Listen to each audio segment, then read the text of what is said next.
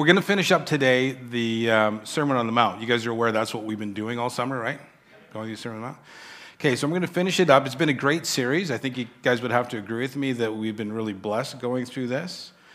I'm hoping that it's challenged us to live our lives as Jesus has commanded us to do, and also made us realize that uh, although we're still dealing with these corrupt and perishing containers called our bodies, as mine gets older, I realize what that really means.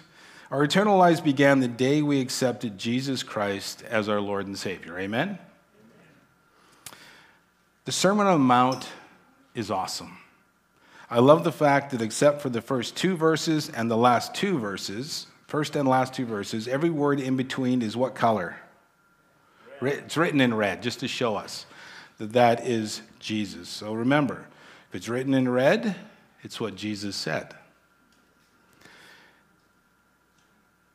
That the very words our Messiah spoke. And my prayer this week has just been that all of us listening today are just going to open our hearts and receive his Sermon on the Mount message. And not only that we receive it, but that we obediently apply this incredible wisdom to our lives, knowing that this path that Jesus directs us to is hard, but also knowing it leads us to the abundant life. So let's pray. Father, we just are blessed that we can come, that we have, we're able to be open and gather together as believers and to be able to just sit here and hear your word. I pray, Lord, that um, as we do, we won't just hear these words, but we will put them into action. We'll be doers of the word. Bless our time together, Lord. May everything we do today bring glory to your name. We just ask this in Jesus' name. Amen. So turn with me to chapter 7 verse 13. If you don't have a Bible, just put your hand up and someone will bring one right to where you're sitting. If you need a Bible, just hand up, okay? So, um, Steve, just right over here. So, turn to verse 13. I'm going to start in verse 13 of chapter 7. It says, Enter by the narrow gate, for wide is the gate and broad is the way that leads to destruction, and there are many who go in by it.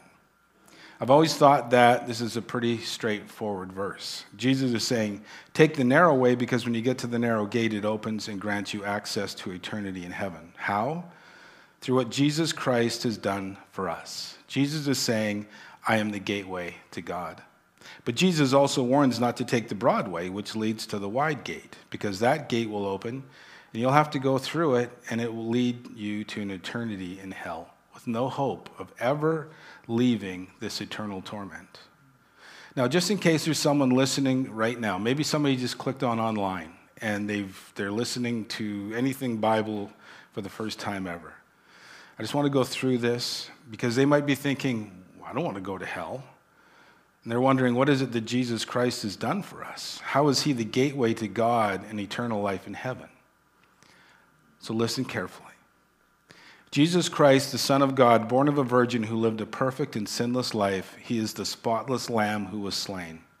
He was falsely accused, wrongfully arrested, given an illegal trial, beaten, then convicted on false testimony, and then sentenced to death by crucifixion and nailed to a cross. And while on the cross, Jesus, the Son of God, bore the righteous wrath of God the Father and paid the penalty in full for our sins and for the sin of humanity. And then he willingly gave up his life for ours. And after three days, just as he said he would, he rose from death to life, proving that his death and resurrection has forever conquered the grave for those who by faith believe in him. That is what Jesus Christ has done for us. Amen? Amen. Amen. He did it all. We just have to believe by faith. That's the gospel, the good news that Christ died for our sins according to the scriptures, and that he was buried, and that he rose again the third day according to Scripture. But why? Why would God, the creator of all things, go through all of that? Well, in John 3 16, verse 17, which I know you guys probably all know by heart, it says, For God so loved the world that he gave his only begotten Son, that whoever believes in him should not perish, but have everlasting life. For God did not send his Son into the world to condemn the world, but that the world through him might be saved. Amen. Why? Because God is love and he desires that all be saved. The reality is that to God, all lives matter. Amen. Let me, let me ask you this question How many people alive in the world right now have to go to hell when they die? None. None. Zero. Nobody has to. All they have to do is believe by faith in the one God sent to save them. Sadly, most will refuse and choose to try and find their own way to God. They'll choose the broad way with the broad gate that leads to destruction. And just so there's no misunderstanding for those who think there are other ways, listen to what Jesus says in John 14, 6. I am the way, the truth, and the life. No one comes to the Father except through me. The narrow gate is Jesus. He is the only way into the kingdom of God. I'm, gonna, I'm just going to mention the story. Debbie and I received a handwritten letter through the mail from a man, we're going to call him Craig, who addressed us as Dear Neighbor. Keep in mind that neither of us have ever met him. We don't know who he is. I do, however, know where he lives. Um, he gave that information to us. But in short, he was asking us this question Are we living in the last days? Now, I believe that his question is genuine, and he's concerned about where the world's headed and for our eternal lives because he also asked us the question what will happen after the last days? And he closed his handwritten letter to, to us as follows If you would like an answer to this question, please write back, My name is Craig. And at the bottom of the corner of the page, he wrote, Refer to jw.org. Now, I've written them back, but I'm not expecting to get the correct answers. I'll share a little more in the coming verses. Church, I mentioned this letter that Craig sent because there are millions and perhaps billions of people like him that are on the broad path to destruction all because they believe in another way to God. I don't have time to mention all the different man made, Satan inspired religions that are out there. Ones that this fellow Craig has, is following. And you know what? These guys, a lot of these people, they're very sincere in the religion they follow, with the hope that maybe someday they'll be good enough to enter into heaven, or maybe someday they will be reincarnate, sorry, reincarnated into a better version of themselves. And isn't that sad that that's your hope, that you might come back a better something? Now, I said all this based on the first verse, and I believe it's a very valid application of this verse. But, church, who is Jesus addressing on the Sermon on the Mount? He's talking to his disciples. And he's talking to his disciples and those of us who believe. Look at what he tells his disciples in verse 14. He says, Because narrow is the gate and difficult is the way which leads to life, and there are few who find it. After you have given your life to Christ, Jesus says there's a narrow or a right way, and it's the difficult way to walk our walk. And if there's a difficult way, that also means there's a broad way, an easy way. And Jesus appealed to his listeners to choose to go the more difficult way, which leads to life and life abundant. And I'm not talking about a salvation issue here, I'm just talking about paths that we can choose. Jesus is saying in this verse that to follow him, choose the narrow gate. It'll take us through persecution, hardships, and difficult decisions. Following Jesus requires crucifying our flesh, living by faith, enduring trials with Christ like patience, and living a lifestyle separate from the world.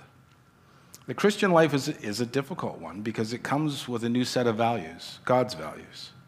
And as the last days are playing out, we're living in a world system that trumpets its own ideals, its own values, and slanders anyone who objects to or challenges those ideals or values. Maybe before you became a follower of Christ, you, you accepted a lot of what the world says as being truth without really thinking about it. But when Jesus changed you, your eyes were open to the truth, you began to believe in God's values, and you began to perceive the lies and the deceptions of this world. Church, fighting against those lies and deceptions can be difficult. Why? Because it's hard, and it's going to take commitment, and it's going to take dedication to God's Word. It's applying God's Word to our lives, and as you do, you're going to experience what? What does Jesus tell us? We're going to experience persecution. Church, in our day, persecution from the world, and sadly, even those who call themselves Christians, comes when you proclaim God's values and stand up for his truths. Truths like the definition of marriage as being between a man and a woman. It's not popular in our culture. So, do you take a stand for it or, and be persecuted, or do you take the easy, broad way and just remain silent? What about gender? Do you proclaim that God made them male and female or try to find some common ground? What's your position on abortion? The Bible never, ever says a woman has a right to choose. God's word says it's murder. He hates the shedding of innocent blood because he says babies' lives matter. Church, persecution comes when you defend God's values against a culture that has shunned God, like sharing God's views on homosexuality. There's a, a, bill that was just passed in California. It's called Senate Bill 145. I'm not going to talk about it. If you want to Google it, you can, but it is probably one of the most disgusting bills I have ever come across so far. Uh, and I'm not going to mention what it is in this service. So, Pastor, you're saying that standing for God's values will bring some type of pers- persecution from the world. How's that the abundant life? It sounds too hard. Well, let me explain something. In North America, we seem to have different idea of the abundant life. And I'll give you an example, one little tiny example of my own experience that happens quite often in my workplace. For instance, a person crashes their new supercharged Range Rover autobiography, and now they're going to have to drive a rental, a new Hyundai Santa Fe for the new next six to 10 weeks. And they literally have a tantrum because they can't be seen driving one of those. Church, that's called a first world problem. And even they call this a first world problem, but it's real to them. In North America and other first world countries, we tend to think of the abundant life as having material possessions.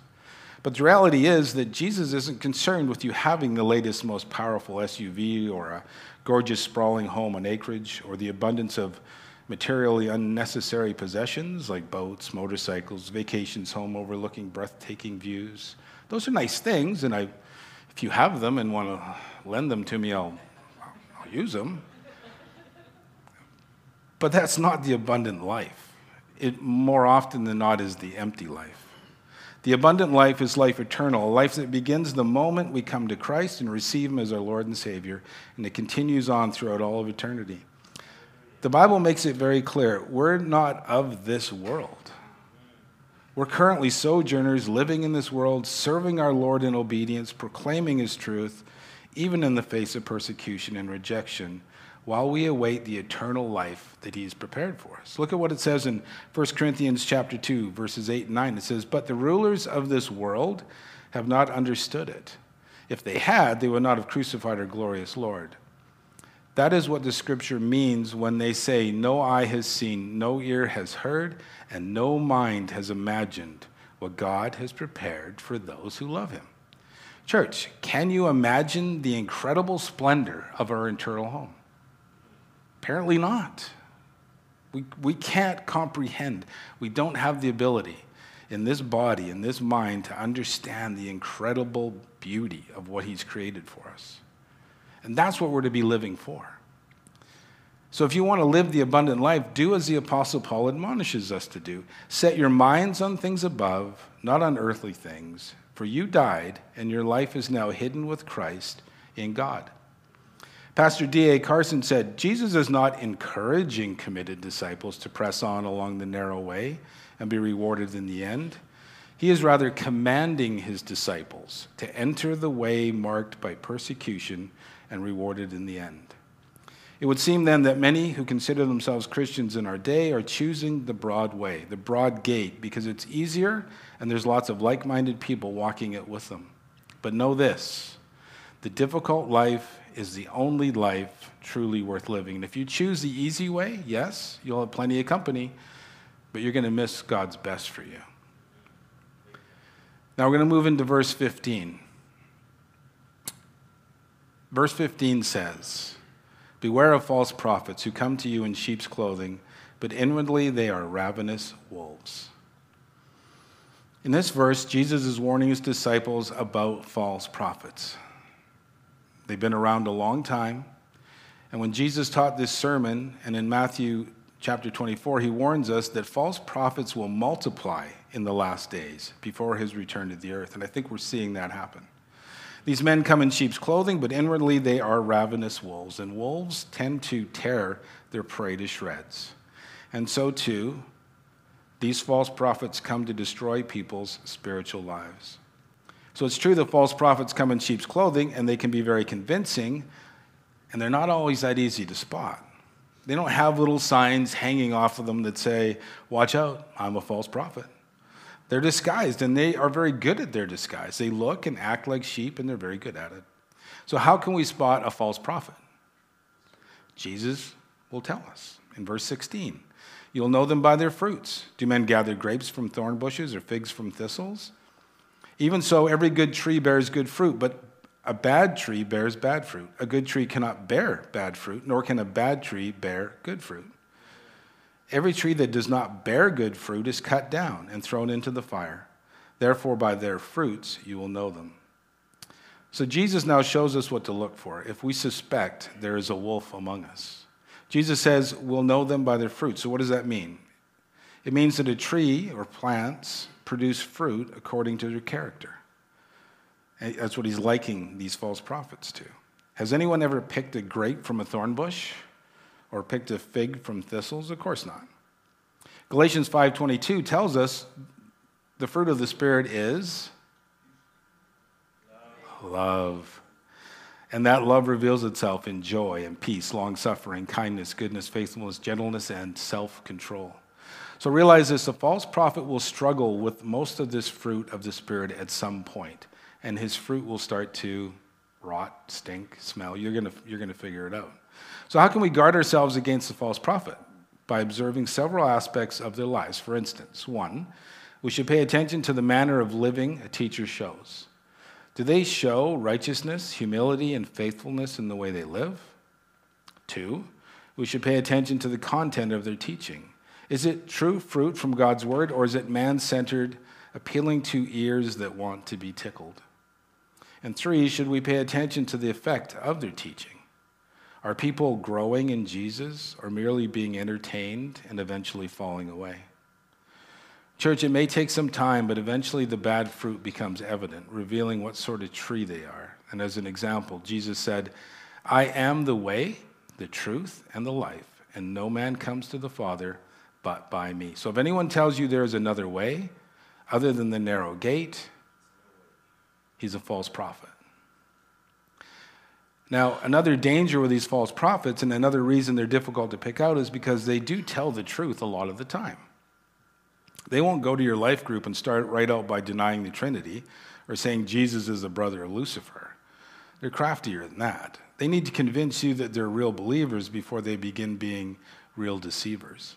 So, church, the basic fault in the character of the false prophet is self interest. Typically, it's expressed by a desire for gain or an easy life, a desire for prestige, or the desire to advance their own ideas and not God's ideas.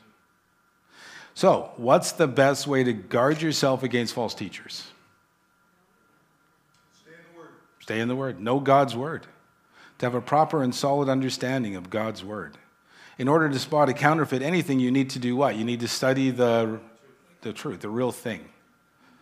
Any believer who correctly handles the word of truth and who makes a careful study of the Bible can identify these false doctrines. And I challenge you and I challenge me to be Bereans and to study the Bible and judge all teaching by what Scripture says. I say, even test the pastors in this fellowship by what they say. I'm fine I've, I'm good. But those other guys, yeah, I, I check them out. No, they're, but we are called to do that. Now, as I mentioned earlier, the letter from Craig, a Jehovah's Witness who wrote to Debbie and I asking if we knew what would happen after the last days.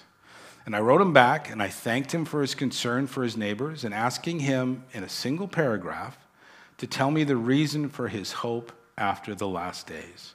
And I'm hoping he writes me back. I haven't heard, seen anything back lately, but I'm curious as to what he has to say and compare it to the truth of God's word. Now, and I want to I want to continue this if it's possible to begin to share the gospel with him, um, but we'll see what happens. But Craig has fallen for a lie, and a lie can be as simple as one intentionally and strategically placed letter between two words. For example, the JW's New World Translation that Craig believes in, that's what they've done. These false prophets have added one letter to the following Bible verse. And the Bible verse in the New King James says in John 1 1, In the beginning was the Word, and the Word was with God, and the Word was God. Does anybody know what the letter is that utterly destroys Craig's chances of eternal life with Christ if he continues to believe this lie? It's a letter A. And I'm not going to put it, I'm not going to read it as they have written it because this message is online. They'll take a clip and I'll be a false teacher, so I'm not going to do that. But you can imagine when you place that letter A just before the last word of that verse, it totally changes the meaning. It goes from God, or from Jesus being God to Jesus being what they believe, a created being. The, Mike, the archangel Michael is what they actually believe. So adding that one letter means denying that Jesus is God and believing that lie results in eternal damnation. And that's why we need to know God's word. It's interesting because Jehovah's Witnesses can easily deceive the unsaved who know nothing of the true biblical scriptures, as well as many other cults. The cult convinces their followers to go door to door, two by two, writing letters to people like me, sharing a false gospel, which they truly and genuinely believe in, and believe they are doing the work of God. And yet they will face the same eternity as all of the other types of false prophets in the world. What is that eventual eternity for them? Well, let's read the next three verses. Verse 21. Not everyone who says to me, Lord, Lord, shall enter the kingdom of heaven, but he who does the will of my Father in heaven. Many will say to me in that day, Lord, Lord, have we not prophesied in your name, cast out demons in your name, and done many wonders in your name? And then listen to what he says. Jesus says, And then I will declare to them, I never knew you. Depart from me, you who practice lawlessness. Church, I spent a lot of time pondering and praying about these verses because I know people who use that term Lord. They believe that they are believe they believe they're believers, and they're clearly not. Um, but they have this idea that if they just use that word, and there's going to be millions, perhaps billions of people who will bow before King Jesus and hear this chilling statement from our Lord. So, what can we learn from these verses? First, calling Jesus your Lord doesn't mean he is. As a believer, we're to call Jesus Lord because that's who he is. He is the King of kings and the Lord of lords. He is the Alpha, Alpha and Omega and the first and the last. Amen?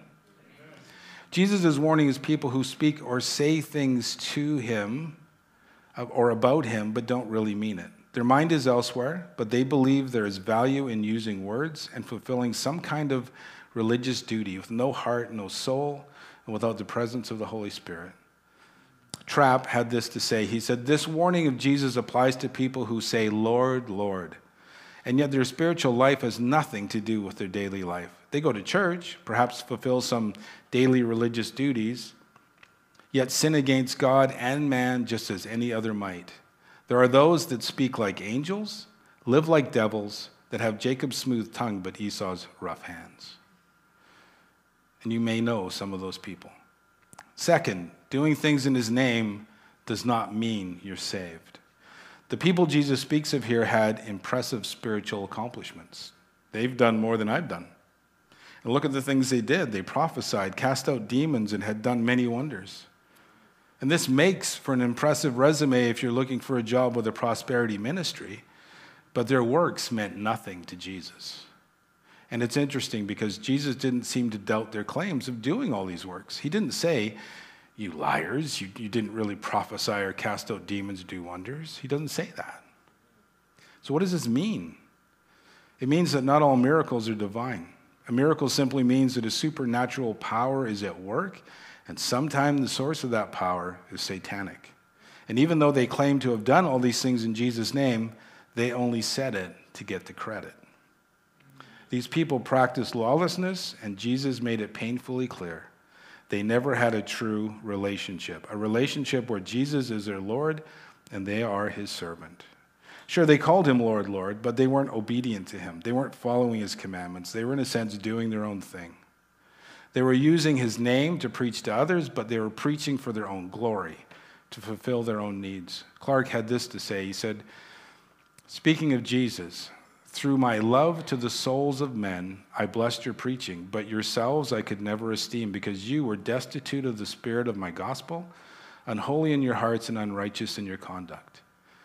And Spurgeon had this to say If preaching could save a man, Judas would not have been damned. If prophesying could save a man, Balaam would not have been cast away.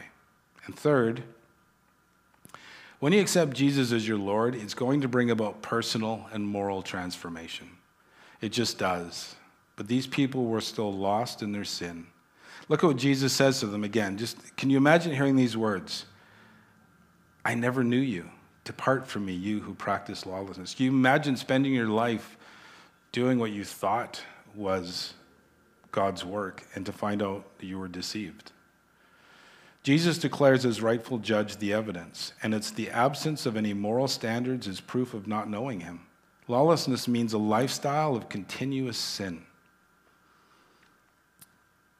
Jesus gives us a very timely reminder for the church in our day.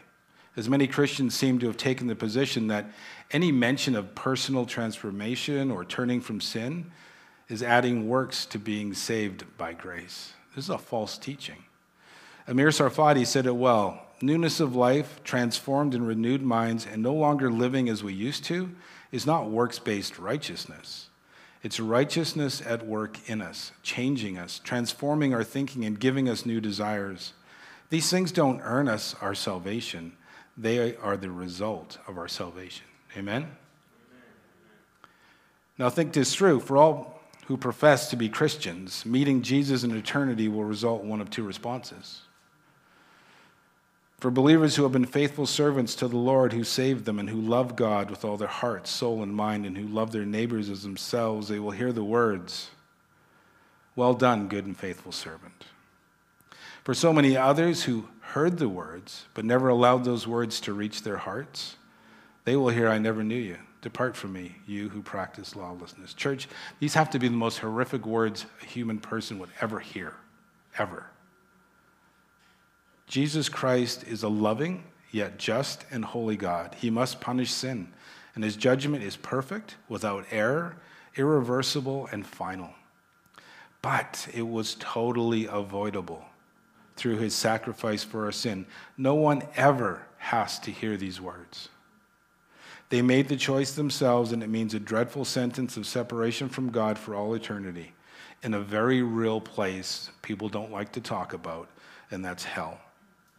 Church, that's why we must continue to preach the gospel until he comes or until we take our last breath on this earth. Now, Jesus gives his disciples some more incredibly wonderful advice. In verse 24, it says, Therefore, whoever hears these sayings of mine and does them, I will liken him to a wise man who built his house on the rock. And the rain descended, the floods came, and the winds blew and beat on that house, and it did not fall for it was founded on the rock. But everyone who hears these sayings of mine and does not do them will be like a foolish man who built his house on the sand. And the rain descended, the floods came, and the winds blew and beat on that house, and it fell, and great was its fall. When Jesus says to his disciples, Who hears these sayings of mine? he's referring back to the entire Sermon on the Mount. And, church, I want you to wrap your head around this. Jesus is driving home the importance of obedience. It's not enough just to come to church and hear a nice sermon and be in total agreement with it and then just go about your life like you never heard it. The disciple who hears and then does what Jesus commands is like the wise man who built his house on the rock. His life is built on God's absolute truth, a truth that can never be shaken, no matter what storms come into his life. Again, Trapp had this to say Time and storms of life will prove the strength of one's foundation even when it's hidden.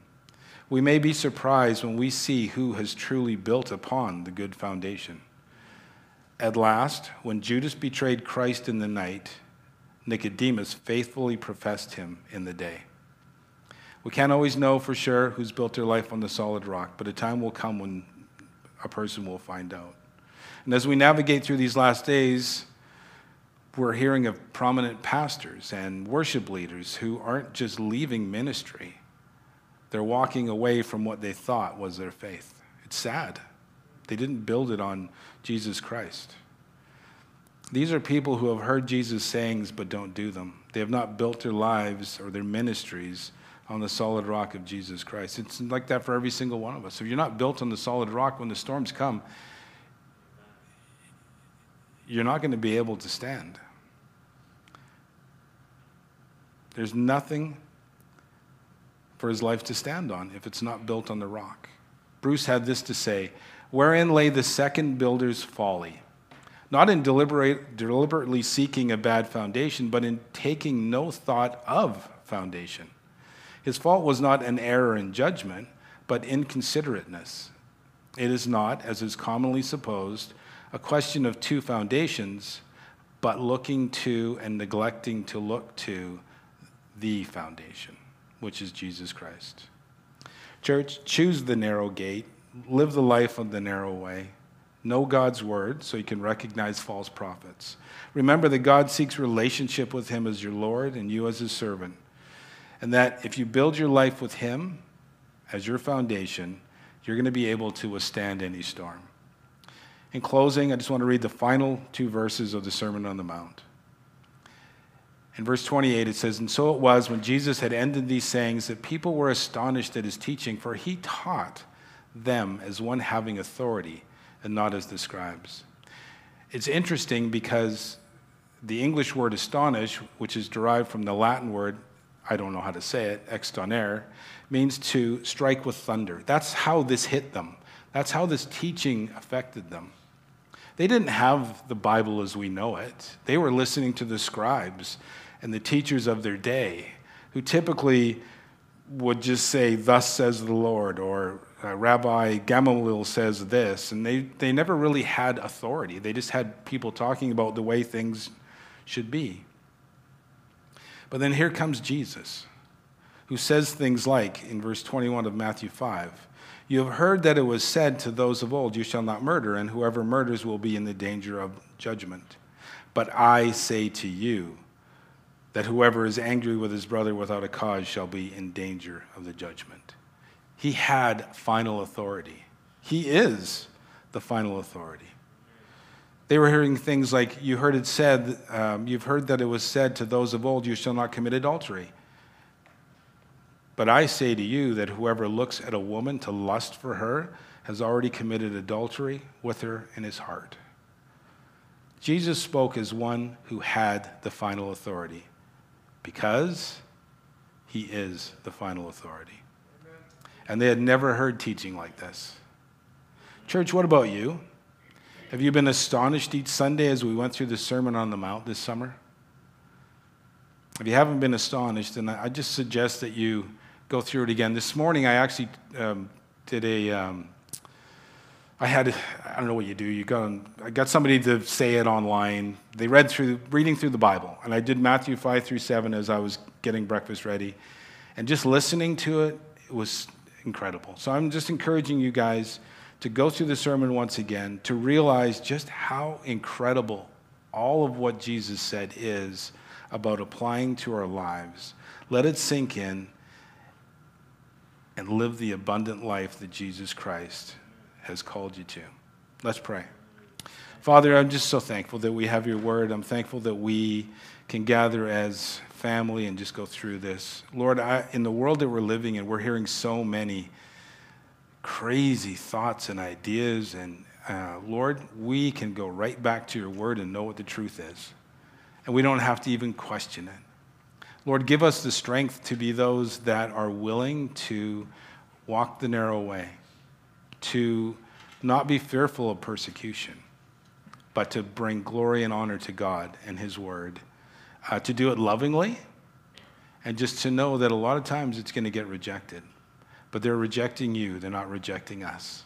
So, Father, I just pray that you'll give us courage to live out our days, however many more days, years we have left, um, serving you.